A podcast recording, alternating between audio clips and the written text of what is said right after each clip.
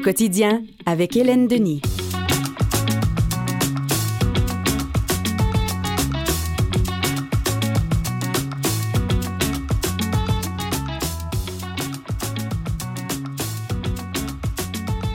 Bonjour à tous, c'est le 21 février à un mois moins deux jours. J'ai vérifié, le printemps 2024 arrive cette année le 19 mars. C'est rare, hein?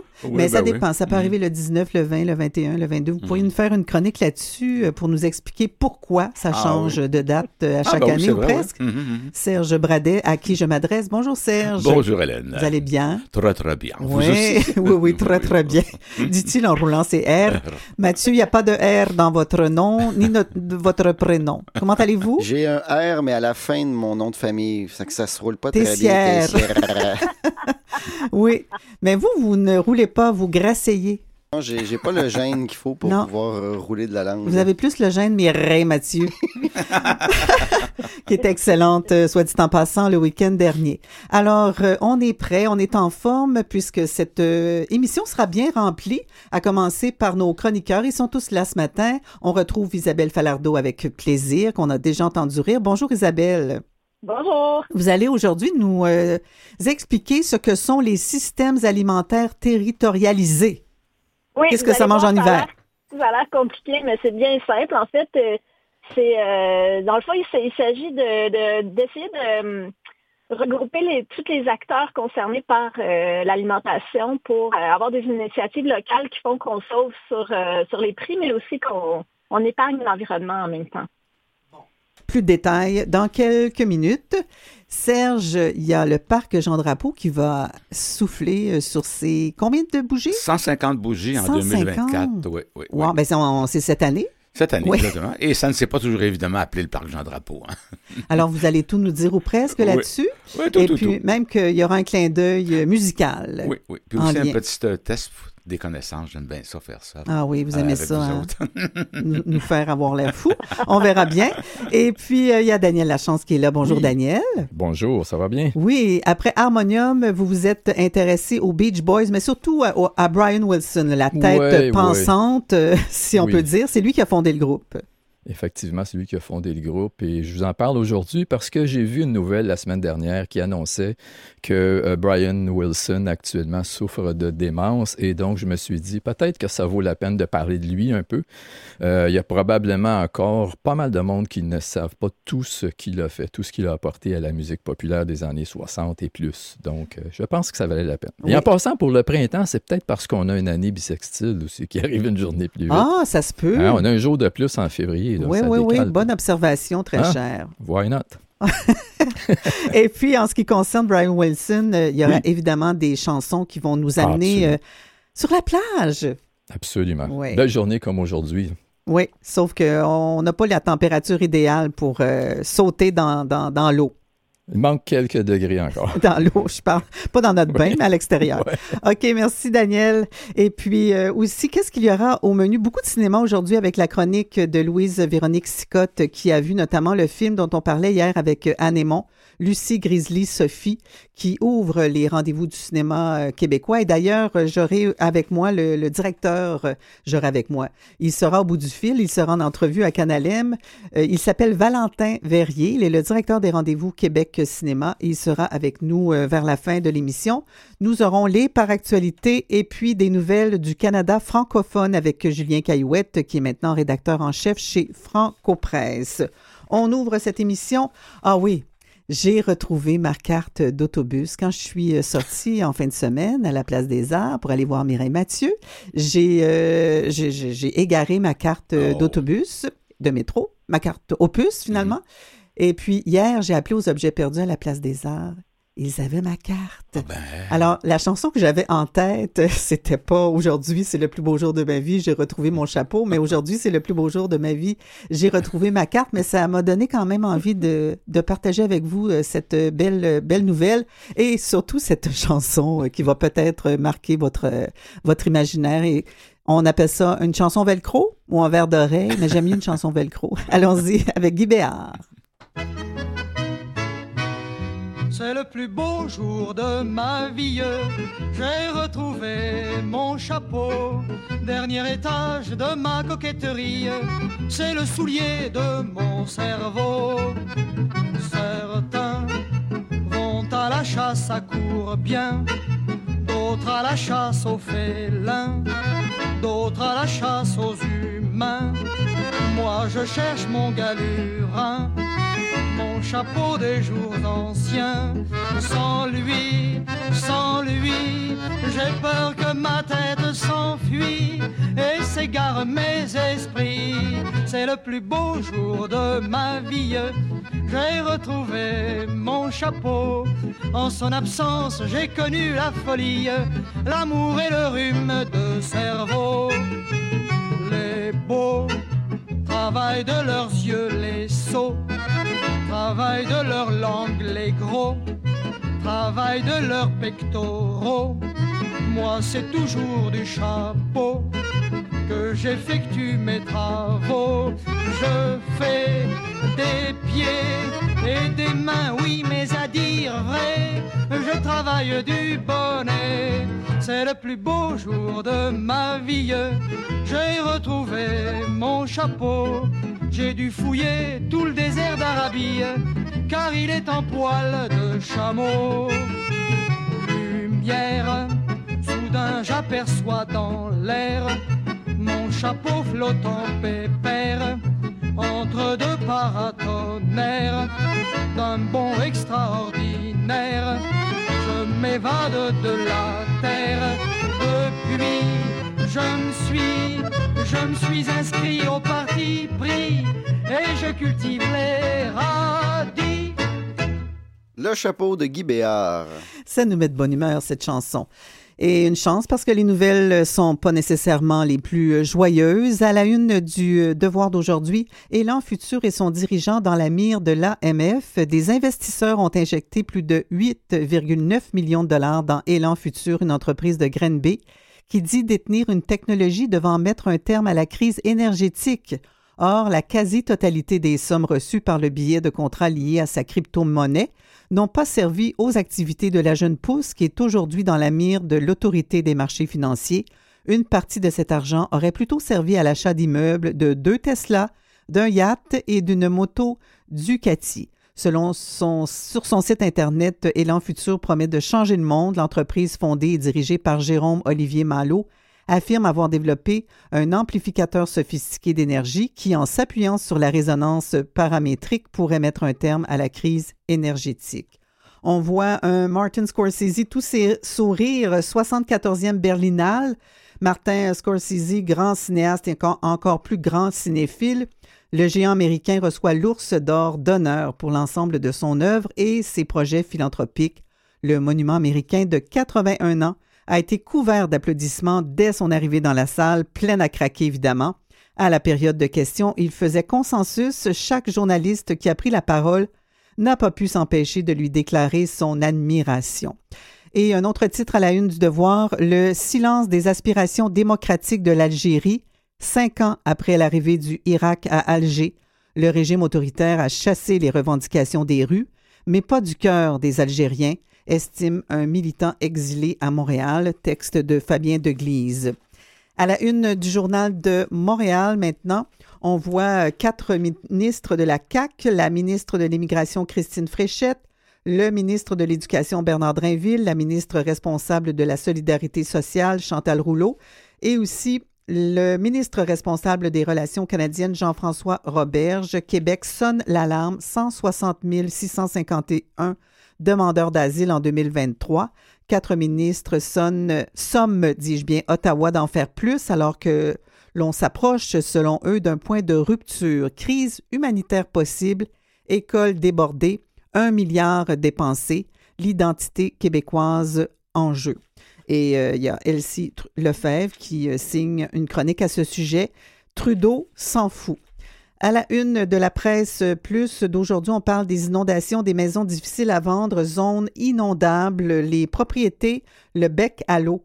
Les propriétaires, le bec à l'eau, des maires presse Québec de voler au secours de propriétaires qui vivent en zone à haut risque d'inondation, car ceux-ci redoutent de rester pris avec leur maison à la suite de la décision de Desjardins de cesser d'y offrir des prêts hypothécaires.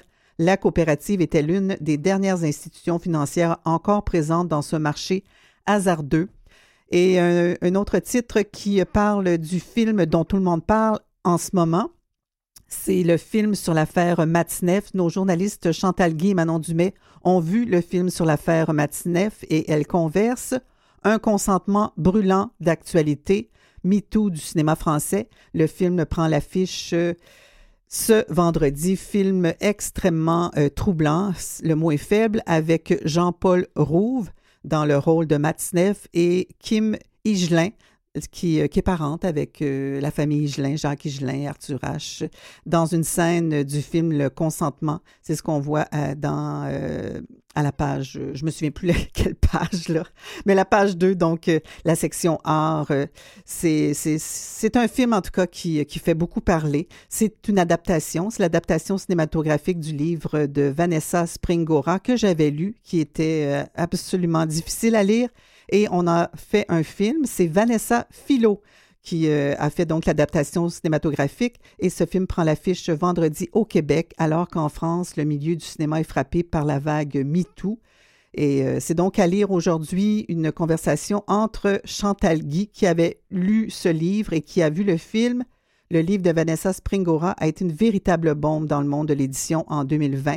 Et Manon Dumais euh, dit c'est toute une société qui doit s'interroger, oui, si les femmes se sont tues pendant aussi longtemps dans le milieu littéraire et l'industrie du cinéma, c'est qu'elles étaient conditionnées par la société à accepter d'être traitées comme du petit personnel, des marchandises interchangeables.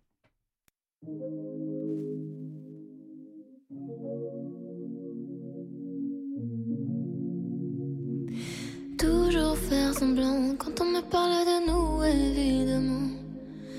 Avancer sans toi et me dire que tout ça reviendra. Réouvrir les plaies en essayant de retrouver le passé. Et puis vouloir oublier et tout refermer. Oh, il y a des jours, je te jure, c'est mes jours. Mes larmes coulent, j'en perds les mots. Y a des jours, je te jure que je joue sans toi comme si c'était nouveau. Mais y a des jours, je t'attends et j'avoue que tout est de plus en plus lourd. J'aimerais parfois faire demi-tour. Le temps fera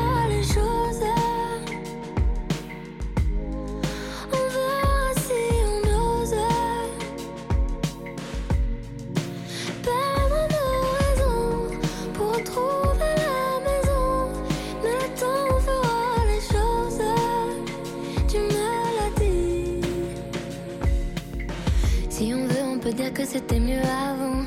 Si on veut, on peut encore s'éviter longtemps. Une éternité qu'on s'aimait, on se hait. Mais on le sait, tout ne tenait qu'à un fil. C'était déjà fragile. Mais c'est comme ça les familles. On peut s'aimer comme on se détruit. Oh, il y a des jours, je te jure, c'est mes jours. Mes larmes coulent, j'en perds les mots. Il y a des jours, je te jure que je joue sans toi comme si c'était nouveau. Mais il y a des jours, je t'entends et j'avoue que je m'en fais pour toi à mon tour. Nos désaccords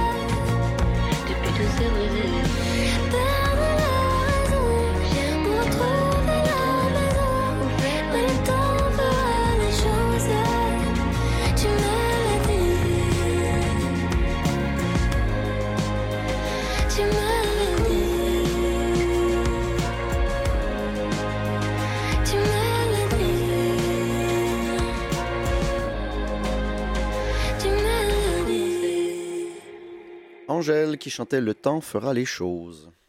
Alors, c'est Isabelle Falardeau qui nous parle aujourd'hui des systèmes alimentaires territorialisés. Exactement. Je ne sais pas si vous aviez déjà entendu parler de, de ça. non. En tout cas, certainement pas dans ce terme-là, mais c'est, vous allez reconnaître probablement le, concept.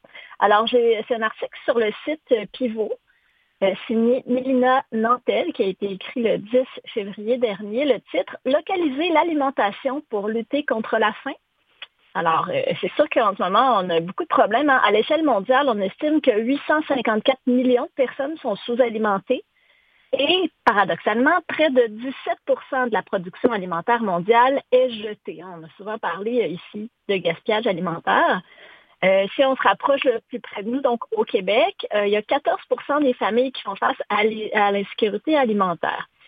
Alors, les initiatives de systèmes alimentaires territorialisés, donc les SAT, se multiplient pour tenter de faire face à ce problème parmi d'autres. Donc, le SAT, préconise une chaîne alimentaire à petite échelle. Donc, il s'agit au niveau d'un quartier, d'une ville ou d'un regroupement de municipalités, par exemple, euh, de localiser donc tous les maillons de la chaîne alimentaire qui vont opérer euh, sur un même territoire vont euh, donc se concerter. toutes les personnes concernées, donc de celles qui plantent ou produisent des aliments à celles qui les mangent, vont travailler ensemble pour évaluer les enjeux alimentaires sur leur territoire et donc, de manière concertée, on va élaborer un plan pour mettre en place des solutions qui sont adaptées à la région. Le but, ben, c'est le développement durable du territoire où une alimentation saine est produite et consommée pour la santé et la sécurité de l'ensemble de la communauté. Donc, ça ne répond pas seulement à l'insécurité alimentaire, ça répond vraiment à plusieurs euh, besoins. La journaliste a discuté avec Sébastien Rioux, professeur de géographie à l'Université de Montréal et aussi titulaire de la chaire de recherche du Canada en économie, politique de l'alimentation et du bien-être. Et euh, selon lui, les multiples enjeux des systèmes alimentaires mondialisés sont interreliés. Qu'on parle des changements climatiques qui ont des impacts sur la dégradation des sols, la pandémie de COVID-19 qui a fragilisé le transport, l'invasion de l'Ukraine qui a eu un impact sur le prix de l'énergie, ben, tout ça, ça fragilise euh, les systèmes et ça contribue à l'insécurité alimentaire grandissante. Euh, à l'heure actuelle, ça, ça m'a vraiment frappé. Je, pense que vous allez être frappé aussi. Ce qui se trouve dans notre assiette viendrait en grande majorité de l'extérieur du Québec. Bon, ça, ça ne vous surprendra pas, mais en 50 ans, l'autonomie alimentaire de la province est passée d'environ 75% à 35% En à peine 50 ans, ça a chuté de façon vraiment drastique. Depuis le milieu du, 20e siècle, la production agricole s'est standardisée, déterritorialisée et surtout industrialisée. Donc, on est passé d'une agriculture nourricière à petite échelle à une agriculture moderne, industrielle et mondialisée. Euh, évidemment, on a pu produire, transformer et distribuer davantage, mais cette production à grande échelle a des impacts dommageables sur l'environnement et sur la santé des populations. Dans une étude qui a été réalisée auprès de 154 pays, l'Organisation des, Nations Unies pour l'alimentation et l'agriculture euh, avait évalué que le système alimentaire mondial génère actuellement des coûts cachés qui peuvent atteindre 12 000 euh, milliards de dollars. Donc euh, oui, ça, fait, ça génère des gros profits, mais ça a des coûts aussi pour tout le monde. Et toujours selon l'ONU, ben, ces coûts s'englobent des aspects sociaux, économiques, environnementaux, euh, notamment en raison de la contribution du système alimentaire mondial à plus d'un tiers des émissions mondiales de gaz à effet de serre. L'effet de l'alimentation, c'est un grand, grand impact sur euh, les gaz à effet de serre, donc sur le réchauffement de la planète. On estime aussi que le système alimentaire actuel serait en partie responsable de régimes alimentaires malsains qui seraient dus aux aliments ultra transformés, riches en sucre, riches en gras. Ça, ça contribue à l'obésité et aux maladies qui sont par, euh, elle-même responsable de perte de productivité au travail. Donc, tout ça a un impact vraiment multiple. Et comme alternative, ben, le SAT met sur les circuits courts et de proximité pour réduire le temps, le coût et l'empreinte écologique des transports, pour garantir la fraîcheur des aliments et pour créer des contacts plus fréquents et simplifiés entre ceux qui produisent et ceux qui consomment. On donne, comme exemple dans l'article l'initiative Nourrir notre monde. Ça, c'est un OBNL, un organisme à non lucratif, qui est né en Haute-Gaspésie en 2017 et qui a donné lieu depuis à six, démarches locales de SAT, donc en Gaspésie et aux îles de la Madeleine. Concrètement, Nourrir notre monde a soutenu le développement de plusieurs initiatives locales, des jardins communautaires, des cuisines collectives, des services de récupération des surplus alimentaires, mais aussi des marchés locaux d'alimentation. De manière concertée, encore une fois, avec toutes les personnes touchées, que ce soit au niveau agriculture, production ou consommation, on élabore un plan pour mettre en place des solutions adaptées à la région. Les euh, initiatives de Nourrir le Monde misent aussi sur l'éducation, en développant les capacités d'agir des gens, autant sur le plan individuel que collectif, euh, l'OBNL espère assurer la sécurité alimentaire à long terme. Hein, un peu comme euh, apprendre à pêcher plutôt que de donner du poisson. Là. Oui, c'est une belle image. Euh, les gens vivent des réussites à travers l'autonomisation, par exemple, en apprenant à jardiner. Ils se familiarisent avec les bienfaits de l'alimentation saine et peuvent économiser de l'argent en produisant eux-mêmes ce qui peut l'être. Vive l'autonomie. Oui, et euh, c'est Nourrir le monde, euh, Nourrir notre monde, pardon, a permis de multiplier les SAT. L'organisme est loin d'être le seul à rayonner dans la province. Déjà, en 2016, paraissait dans le journal Résolis. Ça, le journal Résolis, c'est une plateforme d'expression dédiée aux, aux parties prenantes de l'action sociale en France et à l'étranger. Donc, c'est basé en France, mais ça parle de nous aussi. Donc, on répertoriait en 2016 100 initiatives locales de système alimentaire territorial de SAT au Québec. On prend son temps. Oui. Euh, donc, on parle aussi euh, autant d'initiatives municipales de distribution de produits fermiers locaux à Laval, de la mise en place d'infrastructures agricoles collectives, que de l'adoption, par exemple, d'une stratégie régionale pour la sécurité alimentaire par des organisations inuites. Euh, mais évidemment, si les SAT représentent une alternative prometteuse, leur, leur déploiement n'est pas sans défi. À l'heure actuelle, les financements gouvernementaux sont orientés vers une optique, euh, dans une optique sectorielle, c'est-à-dire que les fermes sont spécialisées, ce qui facilite évidemment la production à gros volume. Euh, chez Equita, par exemple, on pense qu'un changement de ce système est nécessaire et qu'il faut encourager et financer l'agriculture diversifiée pour aller vers des fermes à échelle plus humaine qui vont viser les marchés locaux. Euh, mais les, questions financières, ce n'est pas la seule barrière. Hein. C'est aussi un changement de mentalité qui serait nécessaire. C'est une espèce d'utopie à long terme. On est tous et toutes habitués de manger des bananes. Hein. ben oui, c'est tellement bon des bananes. Ben oui. Alors, euh, laissez-moi manger ma banane, comme dirait l'autre. oui, comme dirait Philippe Catherine. Euh, diminuer notre consommation de produits de l'extérieur. Donc, c'est un apprentissage qui se fait sur le long terme, qui demande de réapprivoiser certains aliments et certaines méthodes de conservation. Euh, mais euh, évidemment, c'est pas, euh, au cas où vous posez la question, l'idée, c'est pas d'envisager un Québec 100% autosuffisant.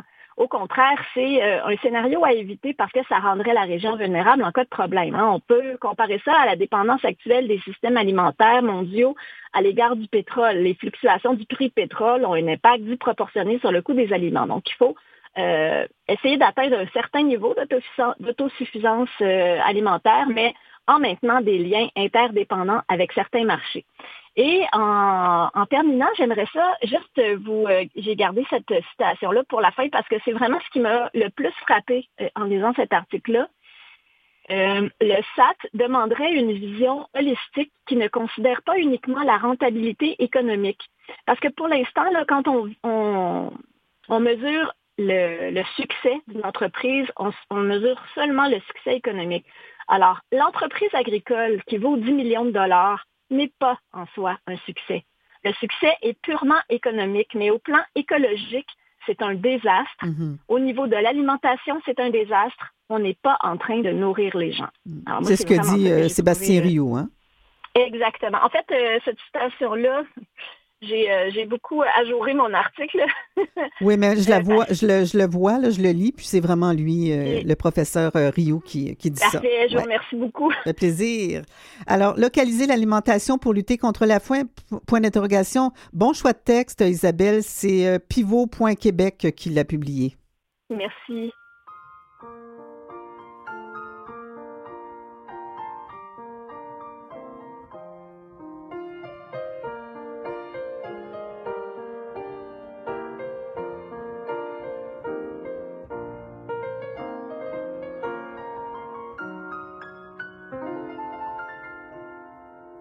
Nous avions été bien sages, que nos parents étaient contents. Ils nous disaient selon l'usage, demain vous aurez du bon temps. Des tas de gâteaux, un tour de bateau, partirons à l'île Sainte-Hélène, pique-niquer sur les frais gazons, danser, crier à gorge pleine, nous baigner, prendre du poisson.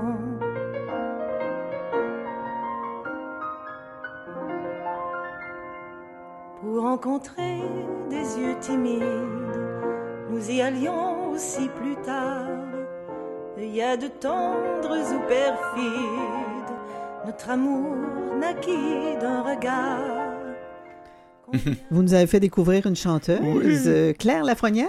Oui, je connais pas du tout, Non. du tout, du tout. Des, des- des intonations un peu euh, à la Pauline Julien. Oui, oui, oui. oui. Mhm. Et pour euh, parler donc du parc Jean-Drapeau, où euh, il y a eu des pique-niques, il y a le pique-nique électronique, mais il peut y avoir aussi des, des, des pique-niques là, sur le bord de l'eau, Oui, oui, euh, oui, avec oui. des sandwichs et des cornichons. Mhm.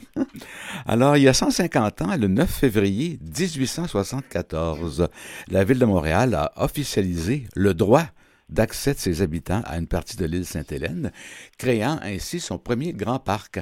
Alors, c'est un retour euh, de quelques dates marquantes sur l'histoire du parc Jean-Drapeau, qui s'est pas toujours appelé Jean-Drapeau, un lieu incontournable dans l'histoire de la métropole. C'est un article de Vincent Larin dans la Presse Plus, euh, et c'est inspiré également de euh, euh, Héritage Montréal. D'accord. Ça a été publié en fin de semaine? Le 11 février. Ah. Ça fait deux semaines. Ouais, environ. Alors, fréquenté, jours. ouais. Alors, fréquenté par les Iroquoiens depuis des centaines d'années, l'île Sainte-Hélène est nommée ainsi en 1611 par Samuel de Champlain en l'honneur de sa femme, Hélène Boulay. Et elle sera concédée en 1655 à Charles le Moine, puis rattachée à sa seigneurie de Longueuil.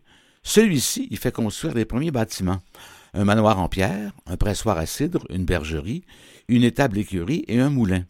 Et pendant longtemps, l'île servira de résidence d'été à la famille Lemoine qui y reçoit des dignitaires. Malheureusement, il n'y a aucun de ces bâtiments-là qui existe, qui a survécu. Je que tout a été démoli. euh. Alors, il y a une période militaire pour l'île Sainte-Hélène. En 1818, le gouvernement britannique a fait l'acquisition de l'île Sainte-Hélène et entreprend aussitôt la construction d'installations pour y loger des militaires. Un fort y est notamment bâti au moment où Montréal est considéré comme vulnérable à une attaque américaine parce que la guerre anglo-américaine de 1812 est- venait à peine de se conclure. Et il y a jusqu'à 600 hommes qui seront notamment logés dans l'arsenal en 1837-38 et l'île conservera euh, en partie un caractère militaire et d'emprisonnement jusqu'aux deux guerres mondiales. Mhm. Ouais. Il y a un musée même, mais je ne sais Oui. pas s'il existe toujours. C'était le musée Stewart. Stewart, ouais, ouais, puis ouais. Je pense qu'il a fermé, effectivement. Oui, malheureusement. Mhm, mhm. Et je regarde des images sur le site du parc Jean-Drapeau. Là, on voit euh, le président Kennedy Ah tout près de la biosphère. On va poursuivre avec vous. Serge, sur les 150 ans du parc Jean-Drapeau.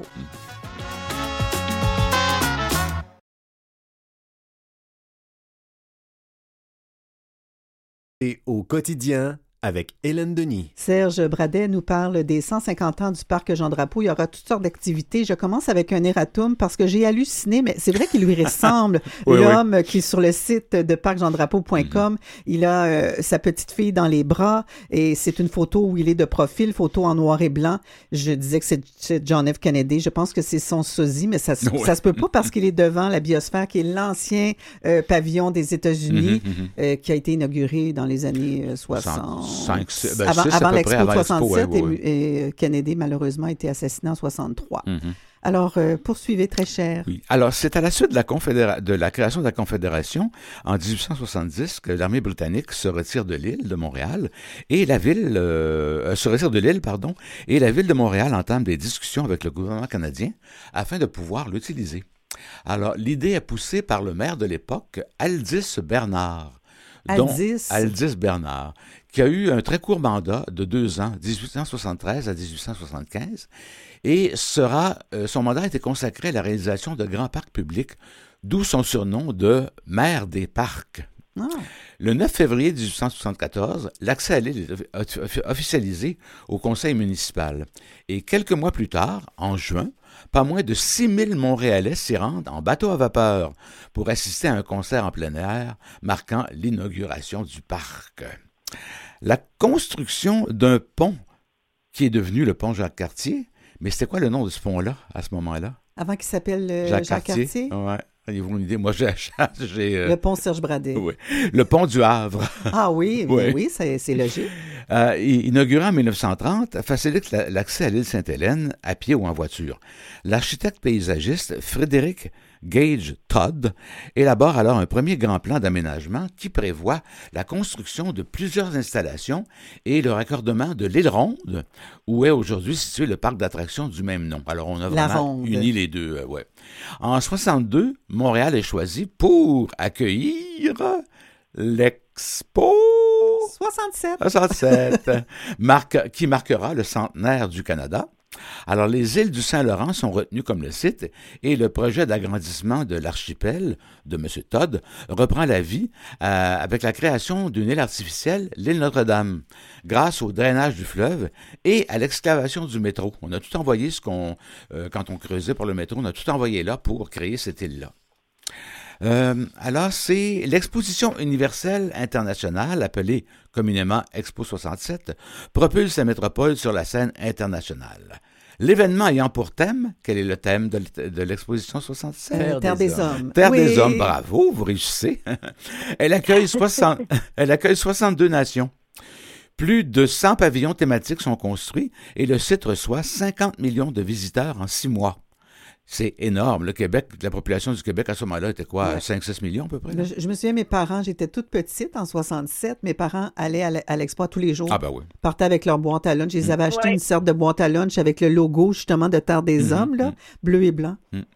Quelques années plus tard, quelques années plus tard, un bassin de 2,2 km de long est aménagé sur l'île Notre-Dame pour tenir les compétitions de... Ah ah! Euh, et- Da- et- Ma- Mathieu, J'ai dit aviron, mais j'ai mimé aviron.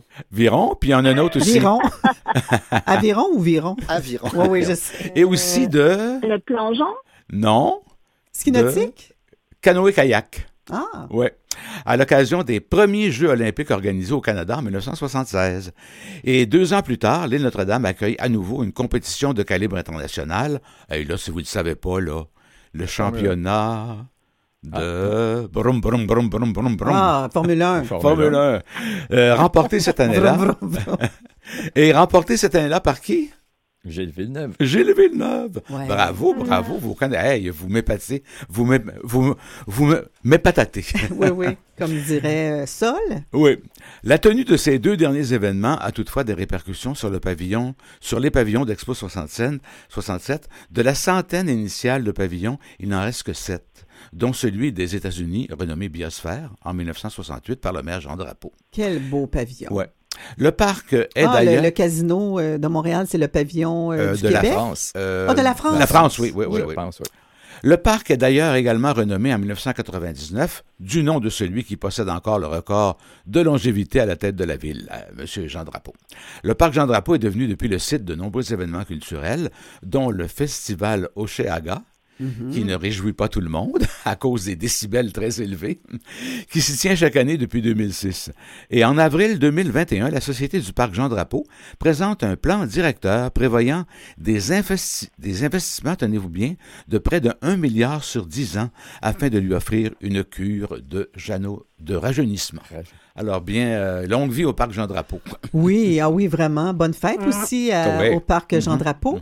Et euh, ben, on va aller euh, cet été. Oui, Même oui, on peut y aller. Je pense que c'est ouvert à longueur Ah d'année, hein, le parc. Jean. Drapeau. On peut en Mhm. profiter. C'est tellement beau. Et il y a toutes sortes d'activités aussi. Là, Si Mhm. vous voulez euh, en savoir davantage, vous allez sur le site du Mhm. parc euh, Jean Drapeau. Merci, Serge.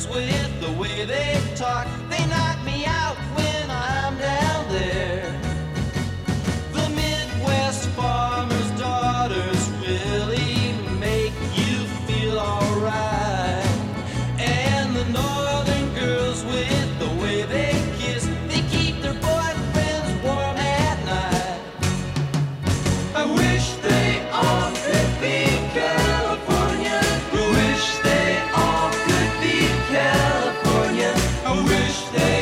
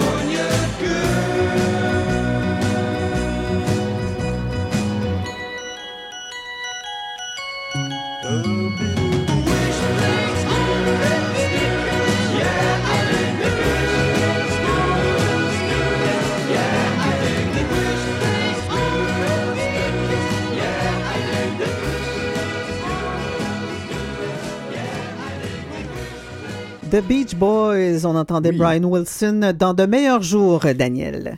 Oui, dans de meilleurs jours, effectivement. Euh, comme je vous ai mentionné au début, euh, j'ai vu un article qui avait été publié par euh, l'agence France Presse, publié le 16 février, donc vendredi dernier, qui mentionnait que le chanteur et fondateur des Beach Boys souffre de démence et sa famille souhaite le placer sous la tutelle de ses agents. Et euh, apparemment, ça serait, euh, bon, il avait été diagnostiqué comme étant atteint de démence et ça serait suite au décès de sa femme qui est décédée en janvier dernier. euh, que là, la famille a commencé plus à s'inquiéter parce que quand il y avait quelqu'un pour s'occuper de lui, c'était moins pire, mais actuellement, il ne serait pas en mesure d'être autonome. Donc, ça m'a ça a piqué ma, ma curiosité parce que je sais qui est Brian Wilson, comme la plupart du monde, mais je n'ai jamais été un fan de Beach. Boys. Donc, je connaissais pas plus que ça, mais je sais que c'est quand même euh, quelqu'un qui a eu une grande, grande influence sur la musique pop à partir des années 60. Donc, j'ai décidé de fouiller un peu plus et de vous en parler. D'autant plus qu'il aura monsieur, euh, 80 ans cette année. Il a eu. Ah non, il vient 82, d'avoir- il est né en Il a 42. 80, ouais, il a 81 ap- actuellement. Il va avoir euh, 82 ans le 20 juin 1900. euh, il est né le 20 juin 1942, donc euh, il va avoir 82 en 2024. Donc il est né euh, le 20 juin 1942 sous le nom Brian Douglas Wilson. Euh, il est connu surtout comme bassiste, euh, auteur, compositeur, chanteur et producteur. C'est quand même déjà pas mal. Et c'est lui qui a fondé le groupe The Beach Boys. Euh, sa carrière a débuté en 1961 avec ses frères Carl et Dennis Wilson, son cousin Mike Love et leur ami Al Jordan. Et tout ça, ce petit groupe-là, il était quand même très jeune, les gars, à l'époque. Brian avait 19 ans. Et ils étaient encadrés par euh, le père Wilson, euh, Monsieur Murray Wilson, qui était supposément, d'après ce qu'on a entendu parler, c'était une brute alcoolique, puis il terrorisait Ah, tout le monde, oui. et surtout ses fils. Il les Un tenait tyran. vraiment... euh, c'était un tyran. Et il, même, apparemment, il leur infligeait des châtiments corporels, puis euh, il, il faisait aussi un petit peu de cruauté mentale. Oh, Bon. bonne personne, tout un quoi. Ouais, tout un personnage. Et euh, apparemment, il y a des choses qui ont été démenties là-dedans par Brian Wilson lui-même. Ben bon, Euh, Brian Wilson, il souffre de, de, de, de surdité de l'oreille droite. Et Depuis apparemment, longtemps? ça oui, apparemment que ça serait suite à des... Il s'était fait brasser pas mal par son père, apparemment. Ah, ah il l'a oui. lancé dans un mur à un moment donné, puis ce serait suite à ça. Par contre, Brian Wilson lui-même disait que non, c'était probablement de naissance. En tout cas, c'est pas clair, mais bref, il, est, Mhm. il est quand même sourd d'une oreille. Ouais. ça se pourrait que ça soit suite à des, des, des sévices corporels. Donc, euh, la carrière commençait en 1961 et déjà en 1962, il est considéré comme le premier artiste pop à avoir écrit, arrangé, produit et interprété ses propres chansons. Parce qu'à l'époque, la musique pop, bon, il y avait des personnes qui écrivaient la musique, d'autres qui écrivaient les paroles, d'autres qui produisaient, il y avait le chanteur qui interprétait des instruments, des, euh, musiciens en studio. Mais lui, il faisait déjà tout ça. C'est lui qui, qui vraiment qui, qui leadait le groupe, si on peut dire. Il Mhm. écrivait les chansons, il faisait les arrangements, euh, il était en studio pour les enregistrer. Donc, euh, Un homme il- il a- orchestre. un homme orchestre. Il amenait large, comme on dit. Mais déjà, en 1964, il a commencé à souffrir de dépression nerveuse. Quand on disait tantôt, bon, aujourd'hui, il souffre de démence à 81 ans, mais ça fait longtemps qu'il a des problèmes. Donc, il souffrait de dépression nerveuse et déjà en 1964, il a commencé, il a renoncé à faire des tournées régulièrement avec les Beach Boys parce que ça lui demandait trop. Il était, pas, il était plus capable physiquement et mentalement. Ouais, être en Euh, dépression nerveuse à 22 ans, c'est c'est triste, hein? C'est triste. Ça veut dire qu'il y avait déjà probablement des problèmes. Il y avait une faiblesse. Il, il- probablement qu'il travaillait beaucoup trop aussi. Ouais. Et c'est peut-être lié aussi au, au comportement euh, de son père. Ben, s'il était victime de, cruauté mentale en plus, ouais, j'imagine que ça devait, euh, ça devait être très, très difficile à vivre. Donc, à partir de 64, étant donné qu'il arrête de faire de la tournée, les Beach Boys continuent, eux autres, en fin de la tournée. Mais lui, il fait encore partie du groupe, mais il ne fait pas de tournée. Donc, il a commencé à travailler plus en studio. Il a commencé à travailler euh, d'une façon un petit peu plus euh, intimiste. Il faut dire aussi qu'en 64, je vous en ai parlé il y a deux semaines, hein, gros changement dans la musique pop en Amérique. Les Beatles qui viennent d'arriver, c'est un très, très gros concurrent pour les Beach Boys. Les Beach Boys étaient déjà les rois au début des années 60 aux États-Unis. Là, les Beatles arrivent, ça brasse un petit peu les cartes. Donc, euh, Brian Wilson, euh, il se donne déjà comme, défi d'essayer de, de- de rivaliser avec les Beatles et de faire mieux. Euh, c'est un méchant défi en partant, là, mais bon, il, il s'était donné ça comme, euh, comme but. Oui, mais ça peut être très, très stimulant aussi, hein, parce que tu veux te dépasser, tu veux toujours faire mieux. C'est très stimulant, et puis effectivement, il a essayé de se dépasser et de faire mieux, et ça a été bénéfique euh, dans certains sens et un peu moins dans d'autres sens, parce qu'au début des années 60, les albums des Beach Boys, c'était très léger, Euh, c'était très, ça parlait de surf, de plage, de filles, de, de- d'auto, puis bon, c'est des petits sujets qui, qui accrochaient, mais la musique elle-même était très, très simple aussi. C'est surtout les, harmonies vocales qui nous accrochaient. Mais les chansons elles-mêmes étaient très, très euh, banales. D'ailleurs, il, il- il était, euh, je ne sais pas si c'est à cause du contrat avec la compagnie disque, mais il devait produire genre deux albums par année. Il fallait que ça marche. Ça- il produisait ouais. énormément. Et euh, donc, euh, probablement qu'il tournait les coins ronds un peu à certains moments. Les, Les chansons coups- se. Les, les coups moins ronds?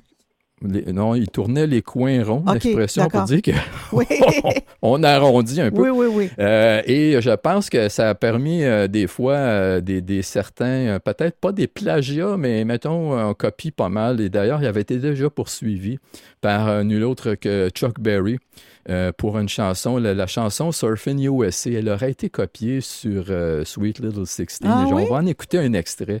On va voir que ça ressemble pas mal. They're really rocking in Boston and Pittsburgh, PA, deep in the heart of Texas and round the Frisco Bay,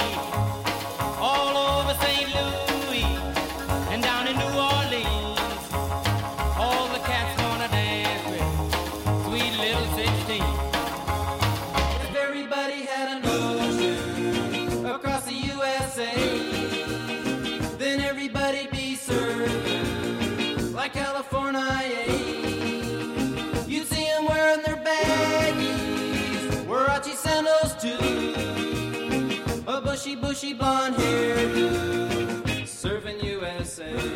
Oui, on entend l'influence, c'est le moins qu'on peut se dire.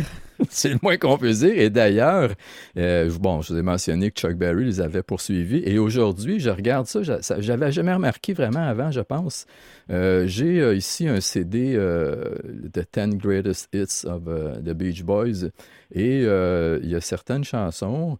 Euh, D'ailleurs, on écrivait presque toujours le nom de Brian Wilson comme compositeur. Surfing USA, c'est écrit Chuck Berry. C'est même pas écrit Brian Ah Wilson. oui. Même si c'est écrit par Donc, euh, je pense que Chuck Berry avait quand même déjà euh, le bras long à l'époque. Il a réussi à imposer des choses. Donc, à partir de 64, il a commencé à travailler euh, plus en studio. Euh, et on, on dit souvent que l'apogée de sa créativité, ça a été l'album euh, Pet Sounds. Ouais. Et cet album-là, il a été tellement marquant qu'on en entend souvent parler encore aujourd'hui. Comme un chef-d'œuvre, hein? C'est un chef-d'œuvre. Et euh, ce qui est quand même assez particulier, j'ai lu tellement de choses hier là-dessus que ça- des fois je me mêle un peu, là, mais ce que j'ai cru comprendre, c'est que euh, l'album Pet Sounds a été beaucoup influencé par l'album Revolver des Beatles. Ah? Quand euh, Brian Wilson a entendu l'album Revolver, il a dit c'est ça qu'il faut faire maintenant. La musique, ça s'en va vers ça. Un album où tous les- toutes les chansons euh, s'enchaînent. Il y a vraiment un lien entre les chansons. On ne parlait pas encore de concept album à l'époque, mais je pense que c'est ça qu'il avait compris, lui. C'est ça qu'il voulait faire. Et curieusement, après qu'il a sorti l'album Pet Sounds, Paul McCartney a travaillé sur euh, Sgt. Pepper's Lonely Hearts Club Band et il a dit que ça avait été fortement influencé par Ah, l'album oui. Pet Sounds. Donc, Bon. quand on regarde ça, ces deux groupes-là s'influençaient Oui, mutuellement. Comme des vases eu- communicants. C'était comme des vases communicants. Ils se poussaient un à l'autre parce que, bon, les Beatles, c'est certains qui voulaient garder euh, euh, leur influence en Amérique et ils voyaient que les, les Beach Boys, c'était quand même un concurrent assez sérieux. Donc, ils, ils poussaient encore plus. Et de ce côté-là, ben, Brian Wilson, il poussait lui aussi pour dire c'est pas vrai qu'on va se faire damer le pion chez nous. Donc, je pense que c'était une saine compétition. Oui. Euh, ça, ça a eu euh, beaucoup de- de- d'effets positifs Une saine émulation. une saine émulation et une saine composition. Une scène de compétition, Ouais. pardon. Et euh, je dirais que Brian Wilson est devenu tellement minutieux et c'était presque obsessif à un moment donné. Quand les, les Beach Boys sont revenus de tournée, par exemple, quand le Brian Wilson a commencé à leur présenter les nouvelles chansons pour le prochain album, eux ont pensé qu'ils avaient complètement décroché. là. Ils ont dit, wow, là, ça ressemble pas du tout à ce qu'on faisait avant. Euh, ils comprenaient pas, Mm. ils voulaient pas aller là-dedans. Et euh, Brian les poussait tellement à aller plus loin en studio qu'à un moment donné, ça a créé beaucoup de conflits entre les personnes. Pour donner un exemple, juste la chanson Good Vibrations, qui a été sur euh, l'album Pet Sounds, apparemment qu'ils ont fait 22 sessions d'enregistrement, 8 mois de travail, juste pour cette euh, chanson-là. Oui, il était vraiment Les gars euh, étaient un peu tannés, là. perfectionniste. Ceux, eux qui étaient habitués de faire des petites chansons de surf, là, de trois accords avec Ouais. des arrangements vocaux un peu, là, ils ont trouvé que ça n'avait pas vraiment de bon sens. Mais avant d'aller trop loin, parce que je ne voudrais pas manquer de temps non plus, on va écouter quand même un extrait de certaines chansons des Beach Boys du début et euh, deux, euh, deux extraits aussi de l'album Pet Sounds. Round, round, get around, I get around, yeah, get around, round,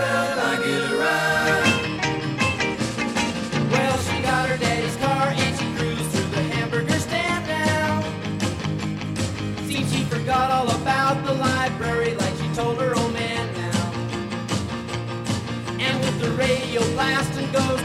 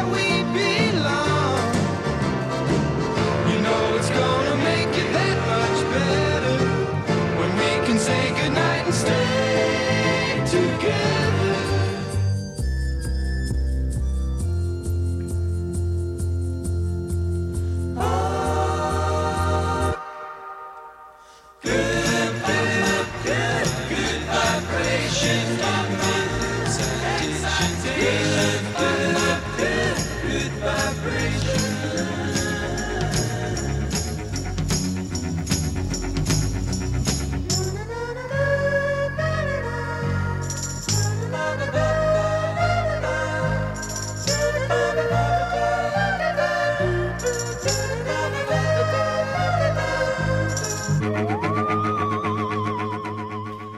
Oui, il y a des effluves de crème solaire Coppertown. Surtout, ouais, les trois premières, on a entendu euh, I Get Around, euh, Fun, Fun, Fun et Help Me Rhonda. Ça, c'était vraiment plus dans les débuts des Beach Boys. Et les deux dernières, Wouldn't It Be Nice et Good Vibration, ça, c'était sur euh, Pet Sounds. On voyait que le son avait changé. Le son d'ensemble, euh, c'était moins du petit rock'n'roll Ouais. léger. C'était beaucoup plus... Et d'ailleurs, il, avait, euh, il avait mentionné souvent aussi, Brian Wilson, qu'il était très influencé par euh, le producteur euh, Phil Spector pour Oh. son, son concept de mur de son. Pour le meilleur et, non pour le pire, j'espère. Euh, ben ouais, pour le meilleur, pour le son musical et non pas pour euh, sa vie personnelle, j'espère. Euh, mais moi, c'est un son que je n'appréciais pas tellement, Non. un peu trop Saturé? trop- saturé, large. euh, En même temps, c'est comme si les sons venaient de loin. Je sais pas, j'ai jamais compris trop trop euh, l'engouement pour ce son-là. Ben, pour Brian Wilson, c'était euh, le truc à atteindre. C'était euh, compétitionner avec les Beatles et avoir le son de Phil Spector. Alors, Phil deux Spector minutes qui- environ, Daniel, pour Oui. euh, Ben, laisser la chance à Wilson Phillips de chanter.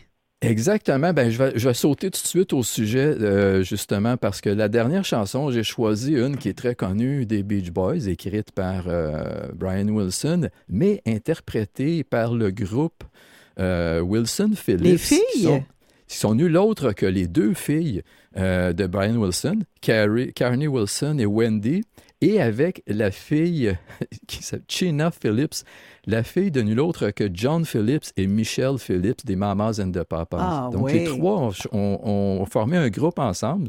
Ils font surtout euh, des interprétations et je trouvais que celle-là était particulièrement bonne.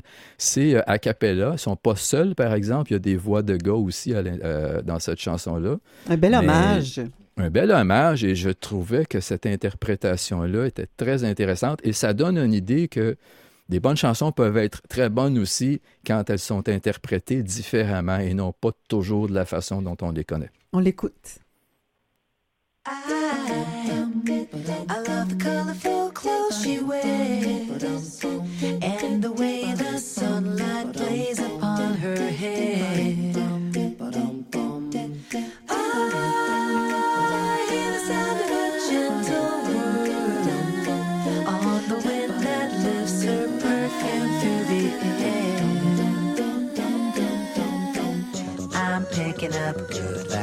vibrations. She's giving me excitations. I'm picking up good vibrations. She's giving me excitations. I'm picking up good vibrations. She's giving me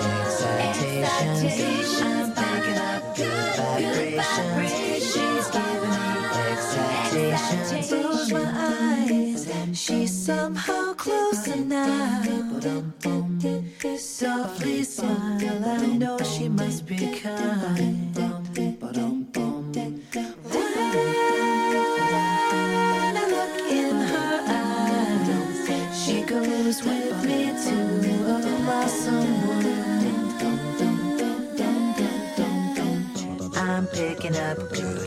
Vibrations. She's giving me excitations.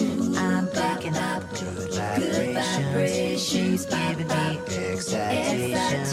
I'm picking up good vibrations. She's giving me excitations. I'm picking up good vibrations.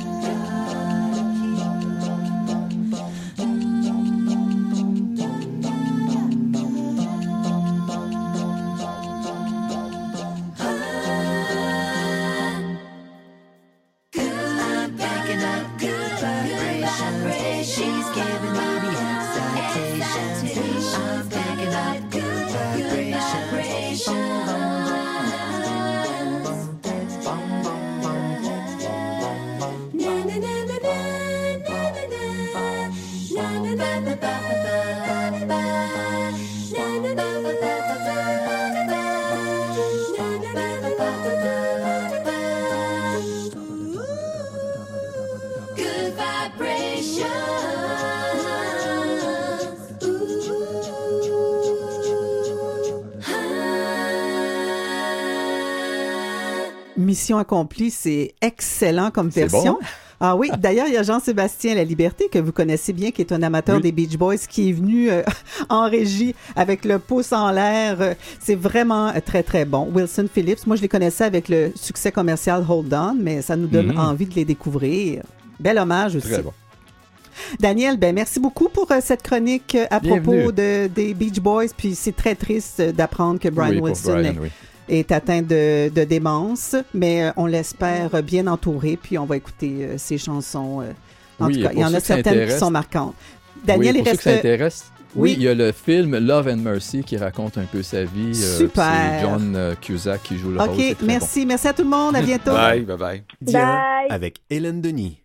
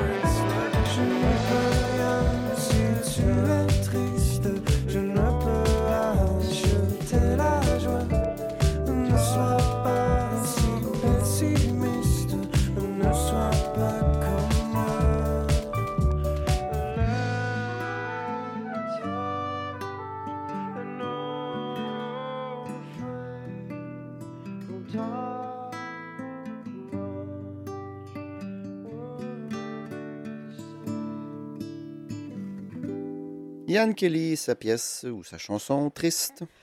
Merci Mathieu. Et on s'en va chez Louise Véronique Sicotte qui est au bout du fil aujourd'hui. Bonjour Louise Véronique. Bonjour Hélène. C'est la chronique cinéma et vous avez beaucoup de, de sujets, beaucoup de films à nous présenter. On commence d'abord avec le documentaire intitulé Au lendemain de l'Odyssée. Oui, au lendemain de l'Odyssée, un documentaire réalisé par Hélène Doyle qui est présenté au cinéma du musée euh, en italien, mais version sous-titrée en français et en anglais. Euh, Hélène Doyle, c'est une documentariste québécoise euh, qui a une longue carrière derrière, elle en, en documentaire et cette fois-ci, elle s'intéresse au sort des femmes euh, nigérianes qui ont fui leur pays pour euh, venir s'établir en, en Italie. Mais c'est ce qu'on d'abord le titre, c'est au-delà de l'Odyssée parce que c'est une, une véritable Odyssée de partir de, du, du Nigeria et un, un périple rempli d'embûches et d'obstacles, comme on peut l'imaginer. Et lorsqu'elles arrivent, en, elles arrivent en Italie, qu'est-ce qui leur, euh, qu'est-ce qui les attend? Euh, Ce n'est pas Disney World, ce n'est pas le paradis, loin de là Même si c'est l'Italie. même si c'est l'Italie. Eh oui. Même si les, paysages sont tout à fait magnifiques, leur sort est souvent très incertain et malheureux. Alors, elle a interviewé, elle a rencontré des femmes, euh, des jeunes femmes de, qui ont vécu cette expérience-là.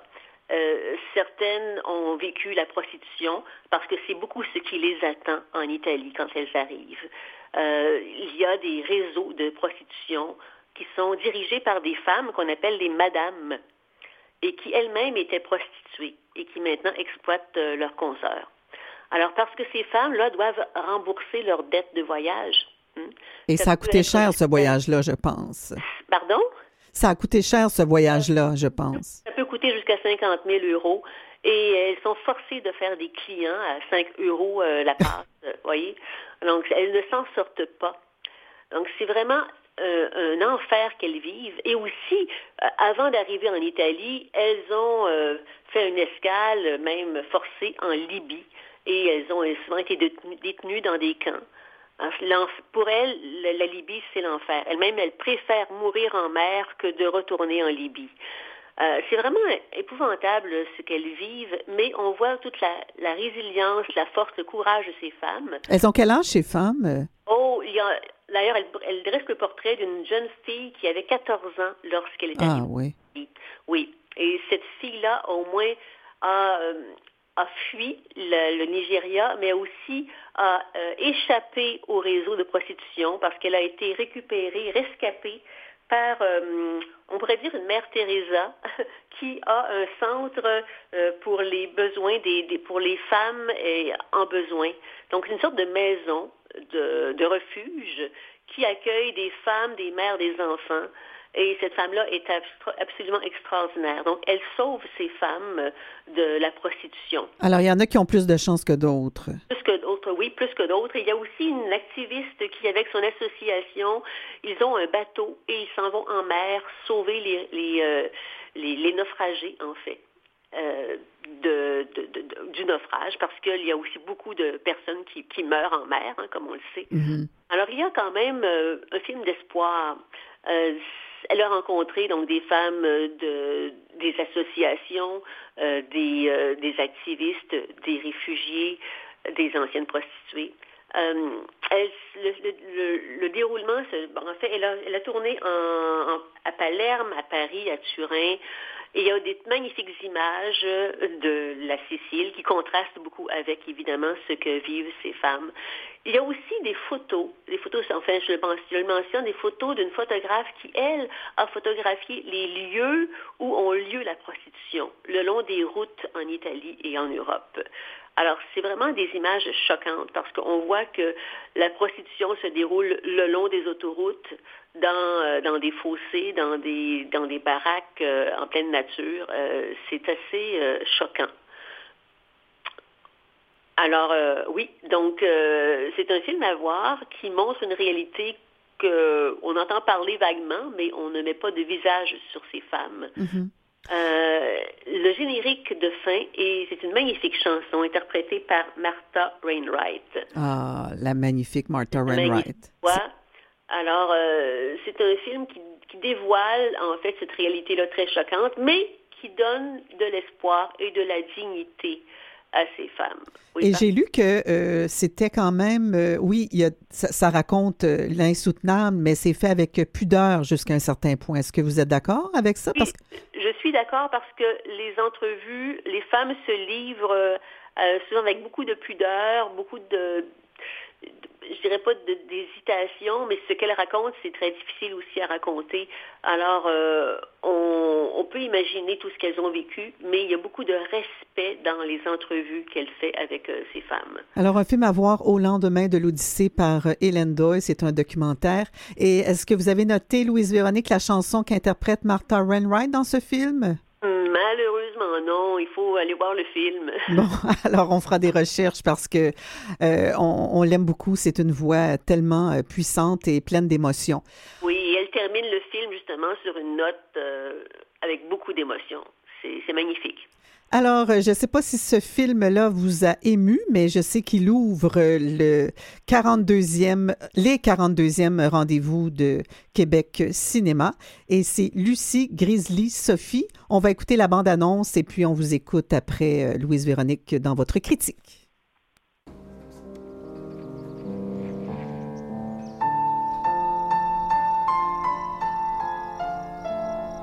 Toi, c'est quoi, ma belle? Sophie. Si ma tante te voit traîner ton sac, elle d'entendre parler jusqu'à Noël. Merci. Ça fait longtemps qu'il n'y a pas eu quelqu'un de nouveau dans la maison. C'est le fun. Tu vas-tu rester dans le coin un bout? C'est vrai que j'ai besoin de changer d'air. Prends quelques jours de vacances.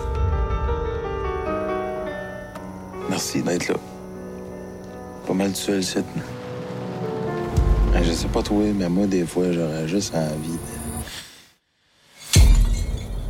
On se comprend.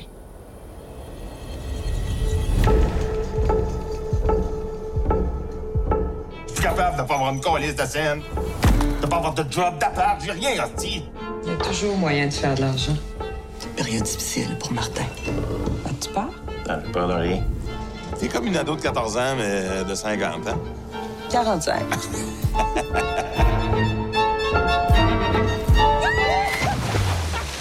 Coudon, toi, t'es-tu pimp? Juste le week-end. Ouais.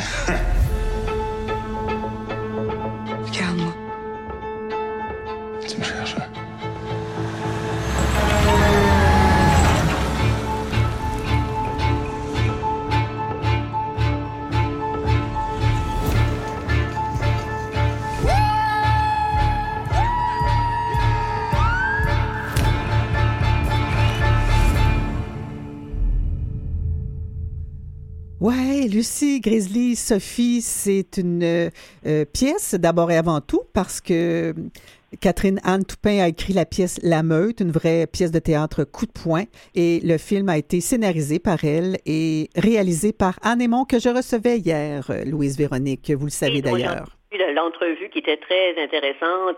D'ailleurs, vous avez vu la pièce, hein, il me semble. J'ai vu la pièce et j'ai vu le film. Ah, d'accord. Donc vous, vous pourrez comparer. Moi, je ne pourrais pas comparer parce que je n'ai pas vu la pièce il y a, qui a été créée il y a six ans à la licorne. Oui, j'ai bien hâte de vous entendre parce que, étant donné que j'avais vu la pièce et que c'est un, un film euh, où l'histoire euh, a un punch, mais c'est sûr qu'il y avait moins de surprises en ce qui me concerne, étant donné que je connaissais d'avance l'histoire. Mhm, mhm. Oui, parce qu'il ne faut pas dévoiler. euh, Non. faut pas dévoiler les, les revirements et la situation. Parce que c'est un film qui euh, se déroule lentement et les relations se nouent lentement et progressent et évoluent. Alors, il est question, bien sûr, de cyberviolence. Hein? C'est le, le sujet du film, mais ça vient vraiment très, très graduellement dans le film. Alors, Sophie, c'est euh, Catherine, Catherine Anne Toupin, qui va euh, quitter Montréal brusquement. On ne sait pas pourquoi, mais elle est vraiment en situation difficile. Et elle va euh, donc se retrouver à la campagne dans une magnifique maison. Euh, le lieu est quand même très, très, très visuel, très fort. Euh, dans, une, dans une chambre qu'elle va louer à une femme et son neveu, Martin. C'est la relation principale entre Martin et Sophie qui va se, se qui va évoluer. Mhm. Martin, qui est incarné par Guillaume Cyr, Oui. et euh, la, sa tante Lise Roy. D'ailleurs, c'est la même distribution que la pièce. C'est la même distribution. Mais il y a aussi des personnages secondaires Ouais. qui vont tourner autour de ce trio. Euh, c'est, comment dire, donc, je- la relation devient quand même complexe entre les deux. Et on ne sait pas de quelle façon ça va évoluer. On a l'impression que c'est une relation qui va être euh, positive, mais bon. Alors, qu'est-ce qui se passe entre les deux? Il y, a, il y a du mystère. Je pense que dans la pièce, il y avait aussi beaucoup, beaucoup de dialogue, ce qui fait que dans le film, euh, les dialogues sont remplacés beaucoup par des silences, des regards, des images. Mhm. Euh, donc, ça parle beaucoup en soi. Et euh, moi, j'ai trouvé que ce film-là est un peu un peu coup de poing parce que je n'étais pas familière avec euh, ce qu'est la, la violence euh, euh, dans les forums de discussion. Le cyberharcèlement, euh, ce qu'on appelle aussi la revenge porn. C'est ça, c'est ça.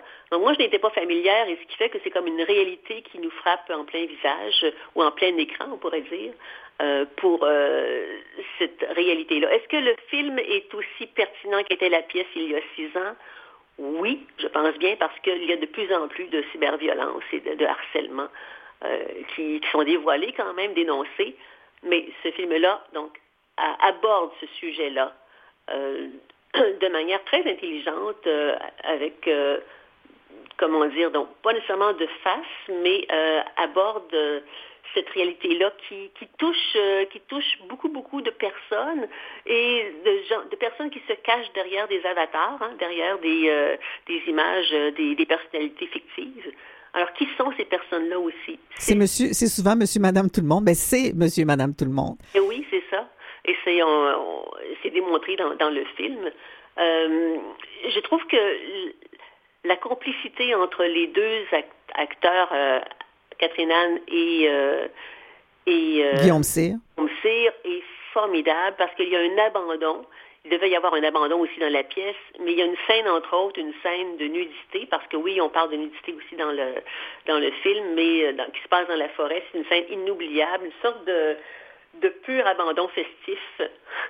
Euh, et euh, je, je- je pense que ce film-là va apporter beaucoup de questionnements aussi sur euh, cette réalité-là. Oui, de questionnement, de discussion. J'entendais Catherine Anne Toupin en entrevue qui disait allez voir le film avec quelqu'un pour pouvoir en parler après. Et euh, Anne Aymon disait qu'il y avait beaucoup de discussions après les représentations. Euh, les, gens restaient dans la salle quand ils avaient la chance de parler avec euh, les, participants au film, les, comédiens ou la réalisatrice. Mais de toute façon, il faut en parler. On essaie de trouver des solutions et c'est extrêmement complexe comme, comme problème. Est-ce qu'on va s'en sortir un jour? Euh, on l'espère bien parce que ça pourrit la vie de plein, plein de monde. Et ce film-là l'aborde, mais aussi avec les- le code de- de- du genre du, du suspense euh, psychologique. Oui. Oui. C'est ça.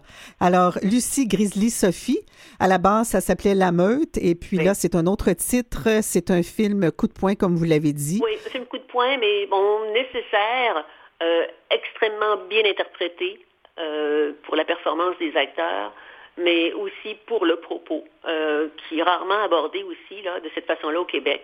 Oui. Moi, j'ai, j'ai- je je pense que Guillaume Cyr va remporter un prix avec son rôle là, de Martin. Je trouve qu'il est renversant de justesse. époustouflant et vulnérable aussi dans tout, dans tout ce qu'il est. Oui, complètement. Il s'est abandonné. Vous l'avez, vous avez parlé d'abandon. Oui. C'est ça. Un bon acteur, c'est quelqu'un qui est capable de s'abandonner, entre autres choses, mais l'abandon, c'est bien important et lui, il l'a. Alors, euh, allons-y donc avec une autre proposition. Une fille tranquille, film d'Adrian Wills. Oui, c'est ça. En fait, c'est un film qui va être présenté lors des euh, rendez-vous cinéma Québec. Il y a des films comme ça, un peu, qui sont sous le radar, hein, dont on n'entend pas beaucoup parler. Et c'est un documentaire dont je voulais vous parler parce que euh, il touche le thème de l'adoption des personnes qui sont adoptées.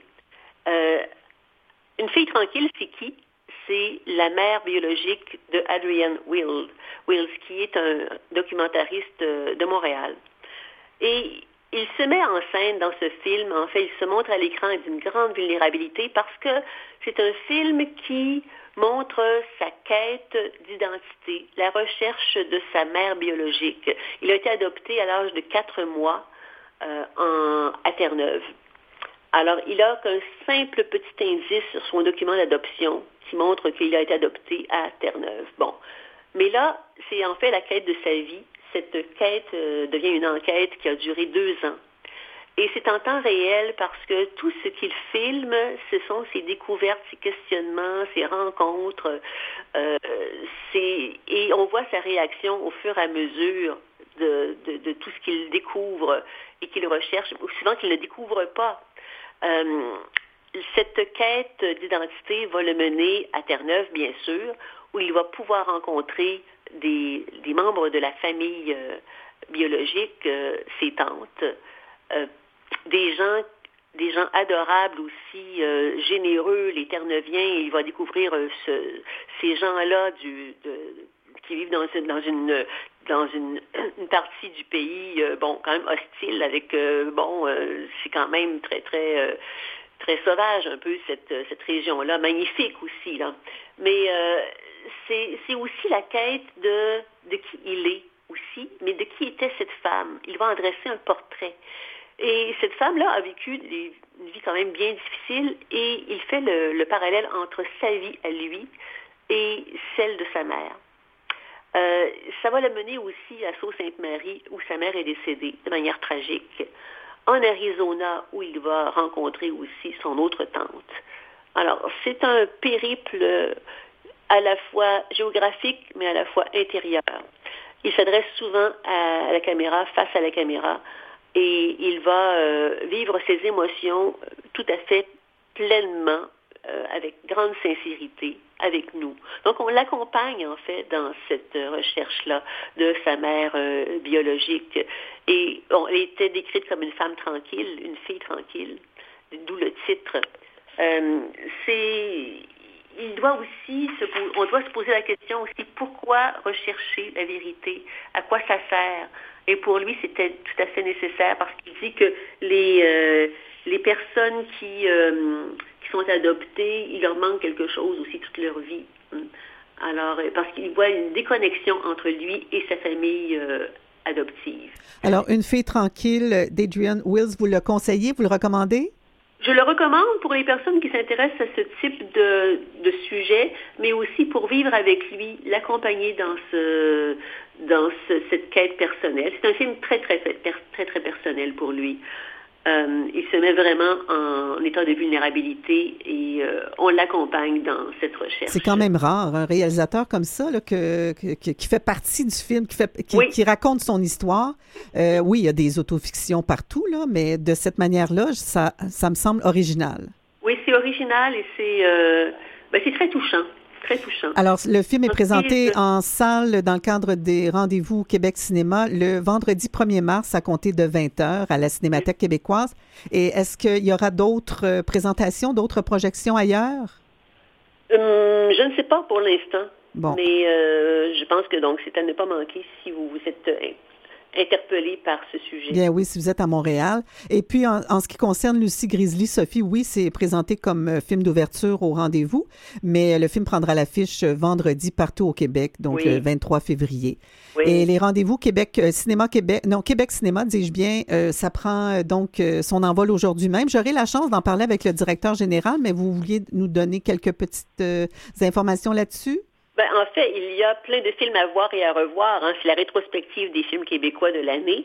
Euh, il y a euh, aussi le film de clôture, hein, le 2 mars, euh, un film sur le, le fabuleux Marcel Sabourin, Ouais. qui est réalisé par son fils Jérôme, qui s'appelle Au bout du rien pantoute.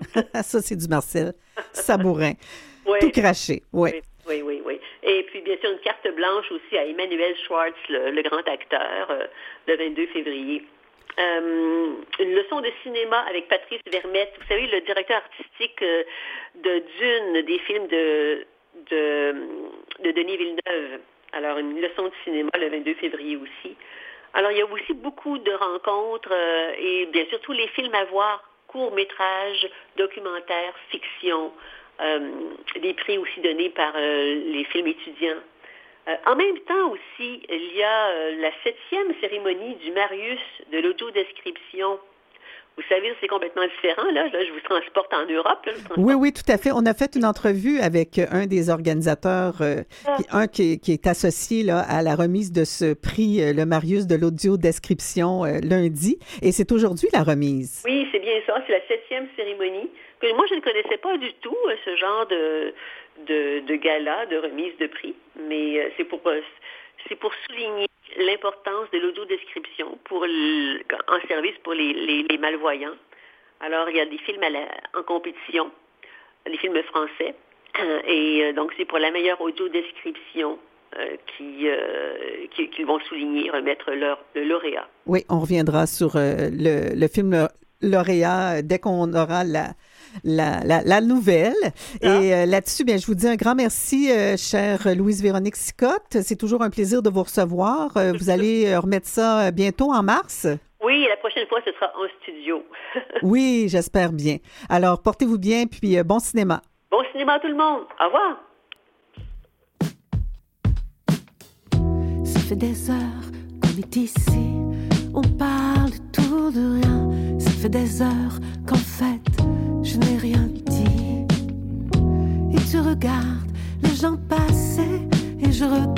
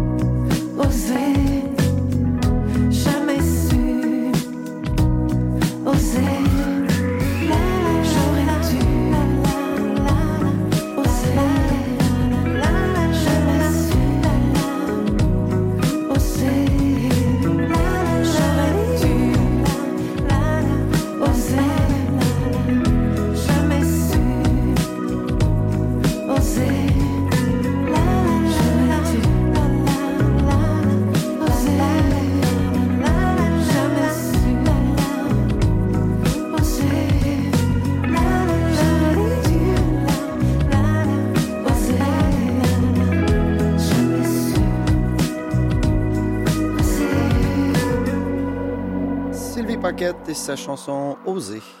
Oui, nouvelle version 2023-2024 euh, parue sur son album le plus récent jusqu'ici.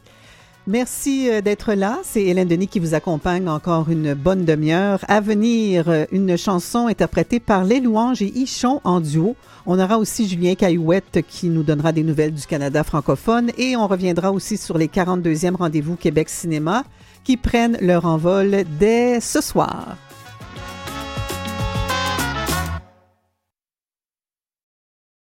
Au quotidien avec Hélène Denis.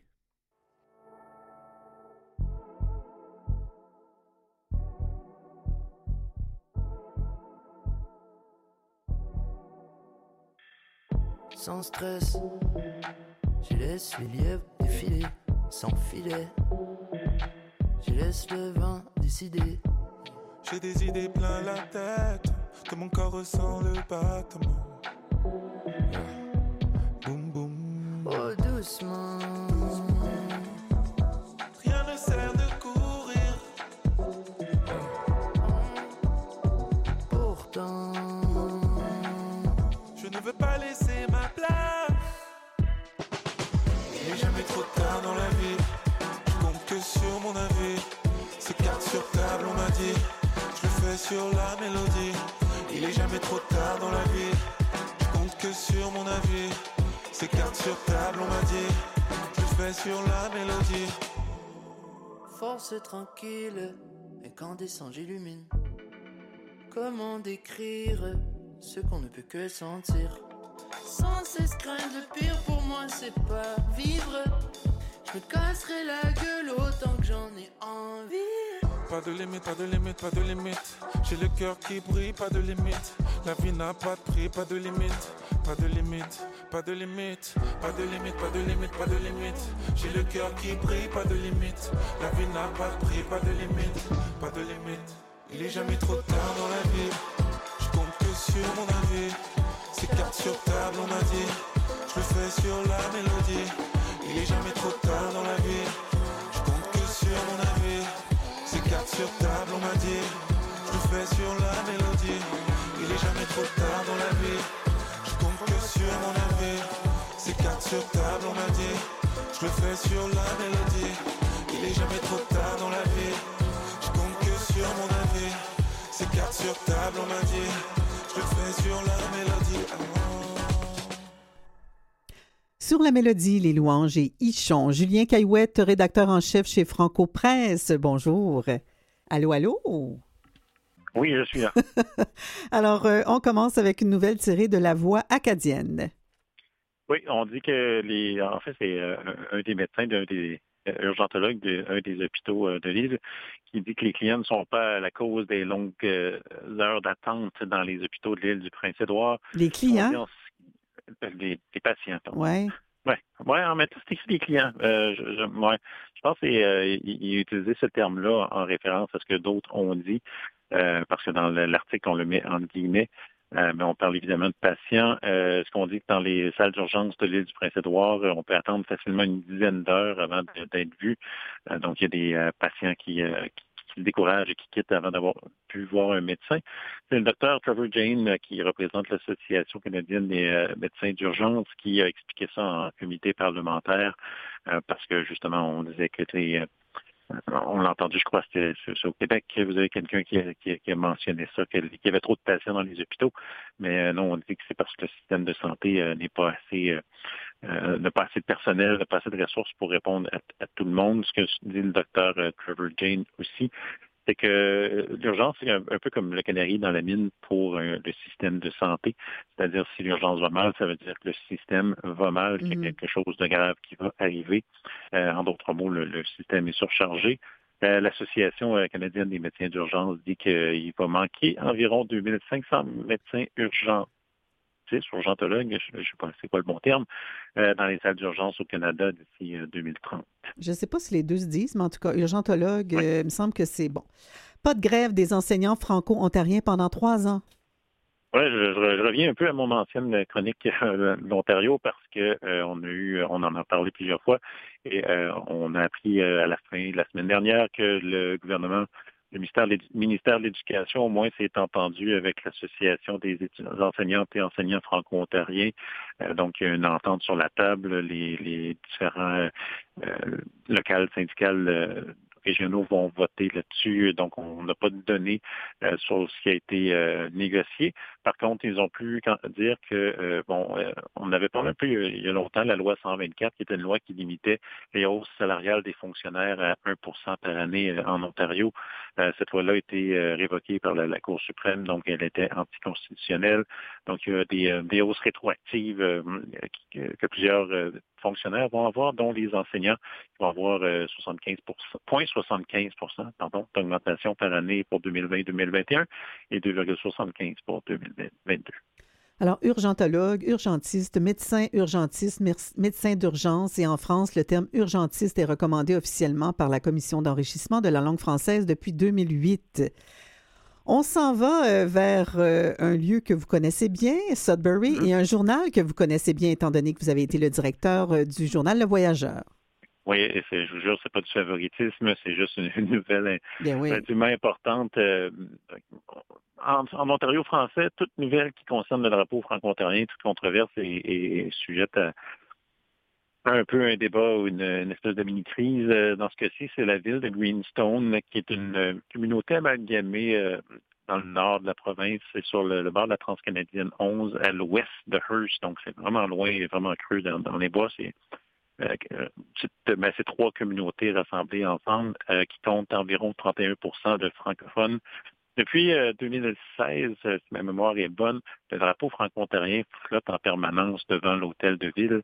Et là, la semaine dernière, le conseil municipal a adopté une nouvelle, un nouveau règlement euh, de, de- de- pour les drapeaux, quel drapeau on met quand? Donc, le drapeau franco-ontarien a perdu sa- son, son, son spot, son endroit permanent sur un des mâts.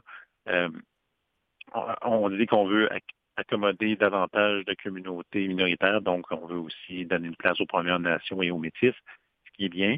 Euh, ce qui est pas bien, c'est de, de, de tasser une communauté pour faire de la place aux autres. C'est du moins ce qu'il dit euh, Fabien euh, euh, Hébert, le président de l'Assemblée de la francophonie de l'Ontario. La députée de Thunder Bay, Lise Vaugeois, euh, qui Greenstone est dans sa circonscription, a discuté avec le maire. Euh, elle défend un peu leur position. Elle dit que la ville a seulement trois mois. Euh, ils n'ont pas les 10 000 dollars nécessaires pour euh, en installer au moins un autre qui permettrait d'avoir plus de drapeaux. Euh, donc, on, on- on- a décidé euh, pour cette raison-là, comme je dis, on va monter le drapeau franco-ontarien le 25 euh, septembre. Une semaine, plus tard, ça va être celui des Premières Nations, puis euh, euh, celui des Métis. Je suis désolé, je me souviens pas de la date, mais euh, chacun va avoir son tour de façon égale. C'est ça l'objectif. Et euh, maintenant, on s'en va au Manitoba. Louis Réel, reconnu comme le premier premier ministre du Manitoba. Oui, hein, c'est, ça a été. euh, je ne savais pas qu'on pouvait le considérer comme ça, mais c'est euh, en fait, il s'agit de la nouvelle, la première loi adoptée par le Parlement euh, sous le premier ministre Wab Kinew. Ça est arrivé le 7 décembre, donc à- avant Noël.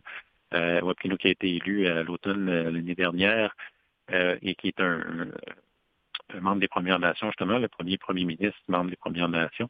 Euh, la Fédération métisse du Manitoba cherchait euh, cette reconna- reconnaissance-là depuis plusieurs années.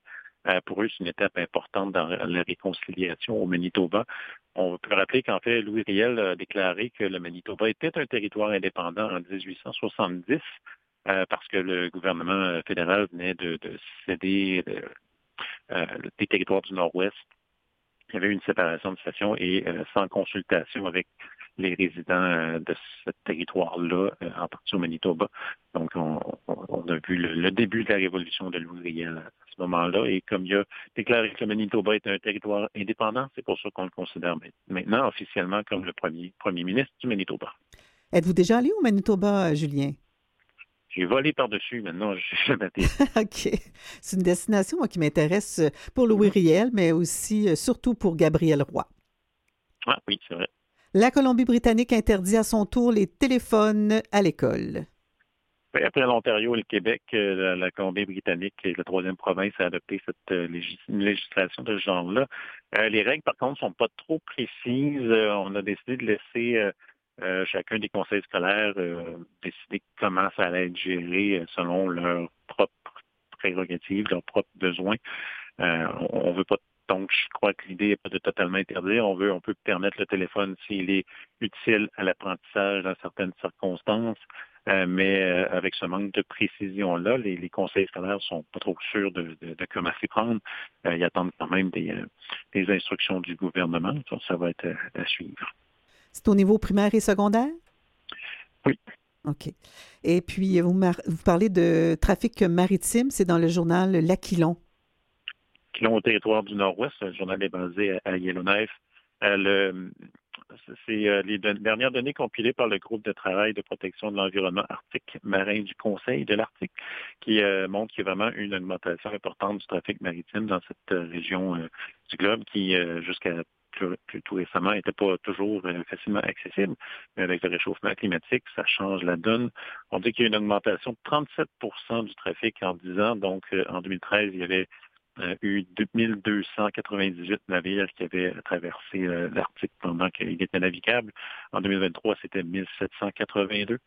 Euh, il n'y a pas juste un plus grand nombre de bateaux, ils font aussi des distances plus grandes, Euh, mais quand même les navires les plus fréquents, c'est des ça reste les navires de pêche, mais tous les types de navires, c'est-à-dire comme les pétroliers et les, cargos ont euh, le nombre va aussi augmenter. Et on termine avec une bonne nouvelle. Le hockey féminin, ça va très, très bien pour euh, le hockey féminin. Un record même a été battu. Oui, on, on sait tous que la, la Ligue professionnelle de hockey féminin, euh, a commencé ses activités euh, il y a quelques semaines, quelques mois maintenant. Et euh, la fin de semaine dernière, c'était le premier match euh, entre les équipes de Montréal et Toronto. Ça avait lieu à Toronto. Le record, de, le record qui a été battu, c'est euh, euh, record d'assistance pour un match professionnel de hockey féminin. Il y avait 19 285 personnes dans euh, l'Arena Scotia de, de Toronto pour assister à ce match-là. En fait, euh, l'équipe ne joue pas dans ce, cette aréna-là habituellement. D'habitude, ils jouent au Matami Athletic Center, mais la demande, est- la demande était tellement forte qu'ils ont déménagé le match euh, au Scotiabank Center. C'est la même aréna où jouent les Maple Leafs de Toronto, si euh, vous posez la question. Le record précédent était de 18 013 pour le match entre le Canada et la Finlande au championnat du monde euh, à Ottawa en 2013. Alors, euh, ça donne le goût hein, d'aller euh, assister à un match de hockey féminin. Il- il se- elle se donne euh, à, à fond la caisse. Merci beaucoup, Julien. Je rappelle que vous êtes le nouveau rédacteur en chef chez Franco Presse et on va se retrouver la semaine prochaine. À la semaine prochaine.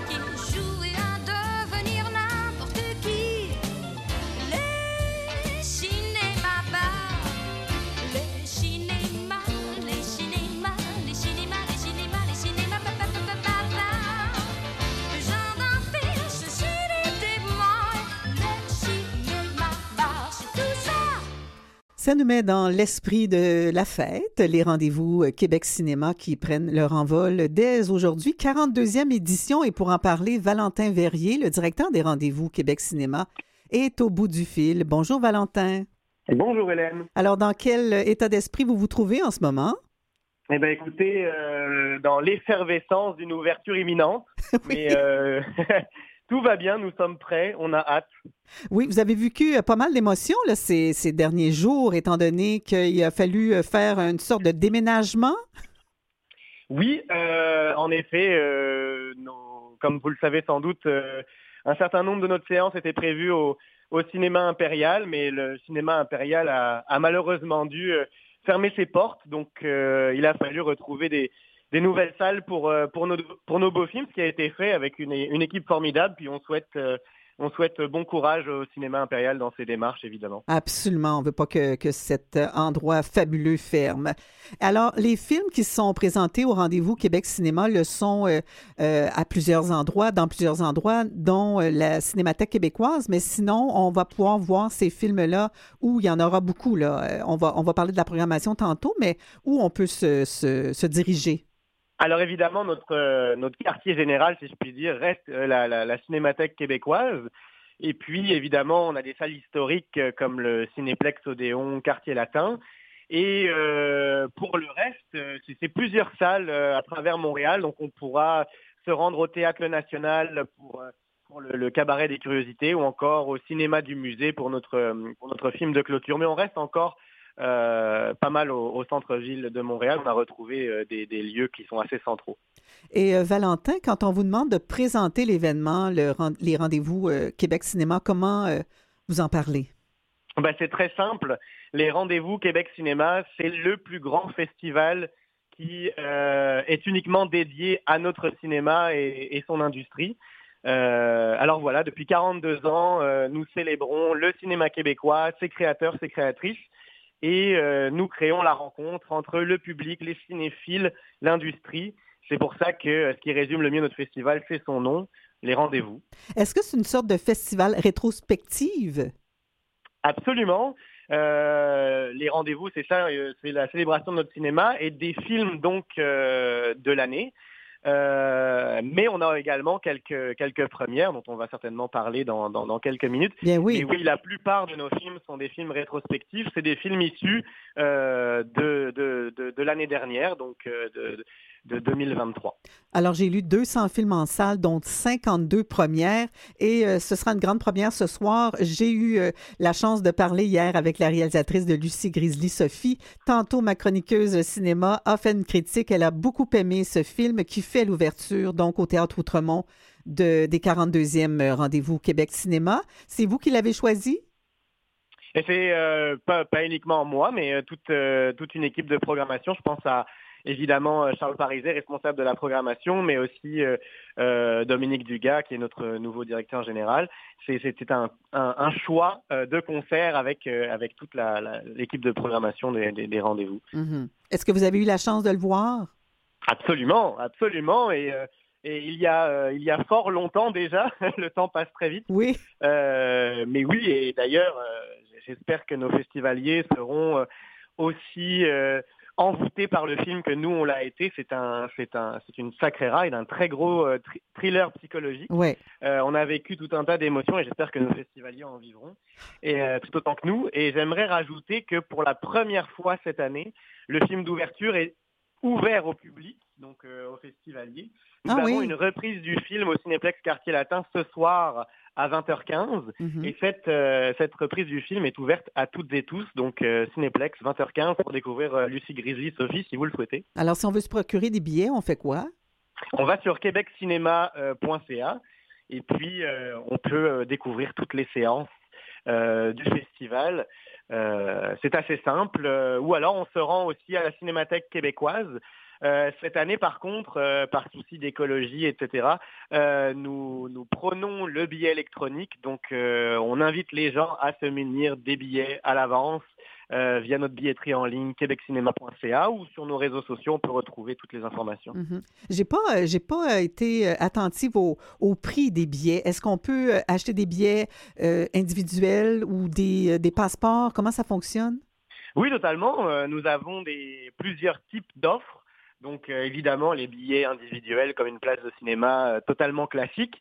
Euh, mais nous avons aussi des ciné-cartes qui vous proposent de- de- d'accéder à un certain nombre de séances à, à rabais. Et puis pour nos plus grands cinéphiles, pour ceux qui voudraient passer 11 jours à nos côtés, on a évidemment un passeport qui vous permet donc de découvrir le festival en illimité. Et, euh, et c'est avec cette offre que, que- que vous pourrez découvrir le plus grand nombre de films pour le coût le plus faible. Alors, euh, ils sont bien chanceux et chanceuses, ceux euh, qui peuvent passer 11 jours euh, au cinéma. Et est-ce qu'il y a des films du matin au soir? Euh, pas du matin au soir, mais je dirais pour une bonne partie de, l'après-midi jusque tard dans la soirée. Et évidemment, en plus de nos films, vous pourrez découvrir nos événements qui, là, pour le coup, vous, feront rester au festival jusqu'au bout de la nuit. Alors, Valentin Verrier, parlez-nous, on- on reviendra au film de clôture, mais la soirée tapis bleu, en quoi ça consiste? Alors, les soirées tapis bleus, euh, à l'origine, ce sont des grandes premières, mais cette année, on a un petit peu remodulé euh, ce qu'est une, so- une soirée tapis bleu. Une soirée tapis bleu, maintenant, c'est un grand événement populaire, donc euh, cela regroupe des premières, évidemment, comme je, pourrais parler du documentaire Malartic, ou encore du grand rendez-vous Radio- Radio-Canada, avec lequel on va découvrir les deux, premières les deux premiers épisodes de la- l'ultime saison de C'est comme ça que je t'aime. Hmm. Mais nous avons euh, maintenant au sein de nos tapis bleus des célébrations et des, euh, et des shows. On va célébrer donc dans une galaxie près de chez vous le premier film. On va pouvoir le revoir en salle. Il sera suivi d'une soirée euh, euh, déguisée. Et puis, euh, on a une toute grande nouveauté qui est le cabaret des curiosités 100% Keb, qui est proposé euh, par Marc Lamotte, euh, qui va donc regrouper tout un tas de courts-métrages, mais aussi euh, des interludes avec des shows. On va avoir une euh, chorale de métal, des exercices de diction, tout un tas de choses. Ça va être extrêmement loufoque. Et euh, je, vous en- je vous encourage à ne pas manquer cette soirée. Ça va être très drôle. Sûrement. Les rendez-vous extra, ça consiste en quoi? Alors, les rendez-vous extra, c'est un nouveau volet euh, qui tente de, de, de, de nous démarquer, euh, puisque on, on l'a dit, euh, on l'a dit plus tôt, nos films, ce sont pas des premières, donc ce sont des films qui ont euh, déjà joué en salle, pour certains même longtemps, et qui sont potentiellement déjà présents sur des plateformes en ligne. Donc nous, en tant que festival, pour que les gens se déplacent jusqu'à nous, il, faut, il fallait trouver des solutions pour dire écoutez, nous, on ne diffuse pas seulement le film, on vous permet de vivre une réelle expérience.